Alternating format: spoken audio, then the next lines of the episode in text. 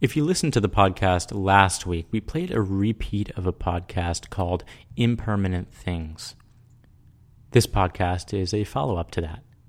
You're listening to the God in All Things podcast, delving into the everyday from the lens of Ignatian spirituality.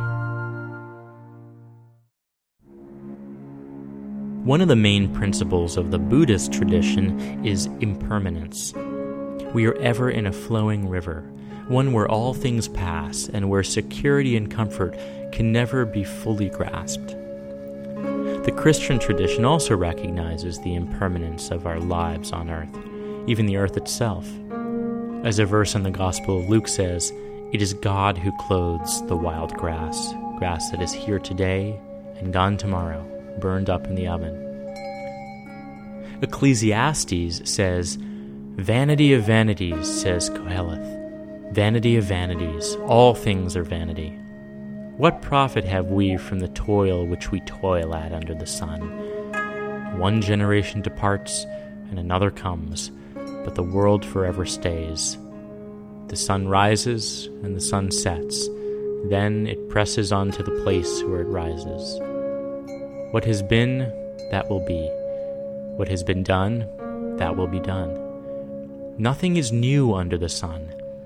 Even the thing of which we say, See, this is new, has already existed in the ages that preceded us.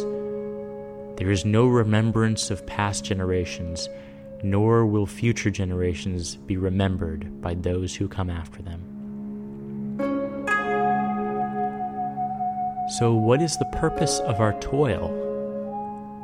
Is it vanity, since we are impermanent beings on this earth for such a short time? And what does Koheleth mean that nothing is new? It may seem depressing to acknowledge that in as little as 100 years, all of the people on the earth right now will have been replaced with new people. It really is a short time we're here, and so what is the purpose of our daily toil, our working, our going from here to there? Is it vanity? Is it just to make ourselves look good or to fulfill some warped definition of success? Perhaps that all we do is for naught, since, as Koheleth says, future generations will not remember us. I think the constancy that the scripture passage refers to is God. As Christians, we are indeed restless until we rest in God. Our world is an ever flowing stream of impermanence, and we can indeed get caught up with it in vanity. Nothing is new, really, because God is eternal and constant. God, who is the creator and the foundation of all creation, is all there is. What may seem new to us is simply an uncovering of God in the world we uncover God in a new discovery or a new personal insight.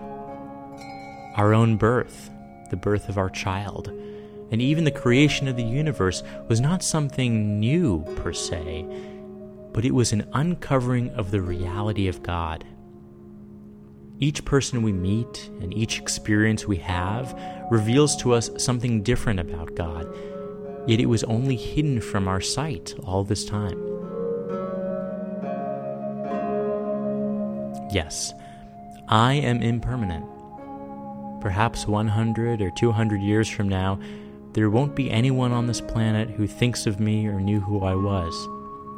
But it doesn't mean the things I've done in this lifetime will not have somehow borne fruit in future generations.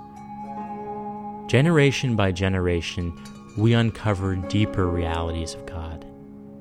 Each generation and each person has a purpose a part in that uncovering.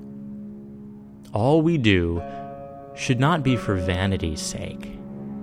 All we do should be done well and for building up God's kingdom for future generations. And since we're impermanent, we don't have a lot of time to do our part.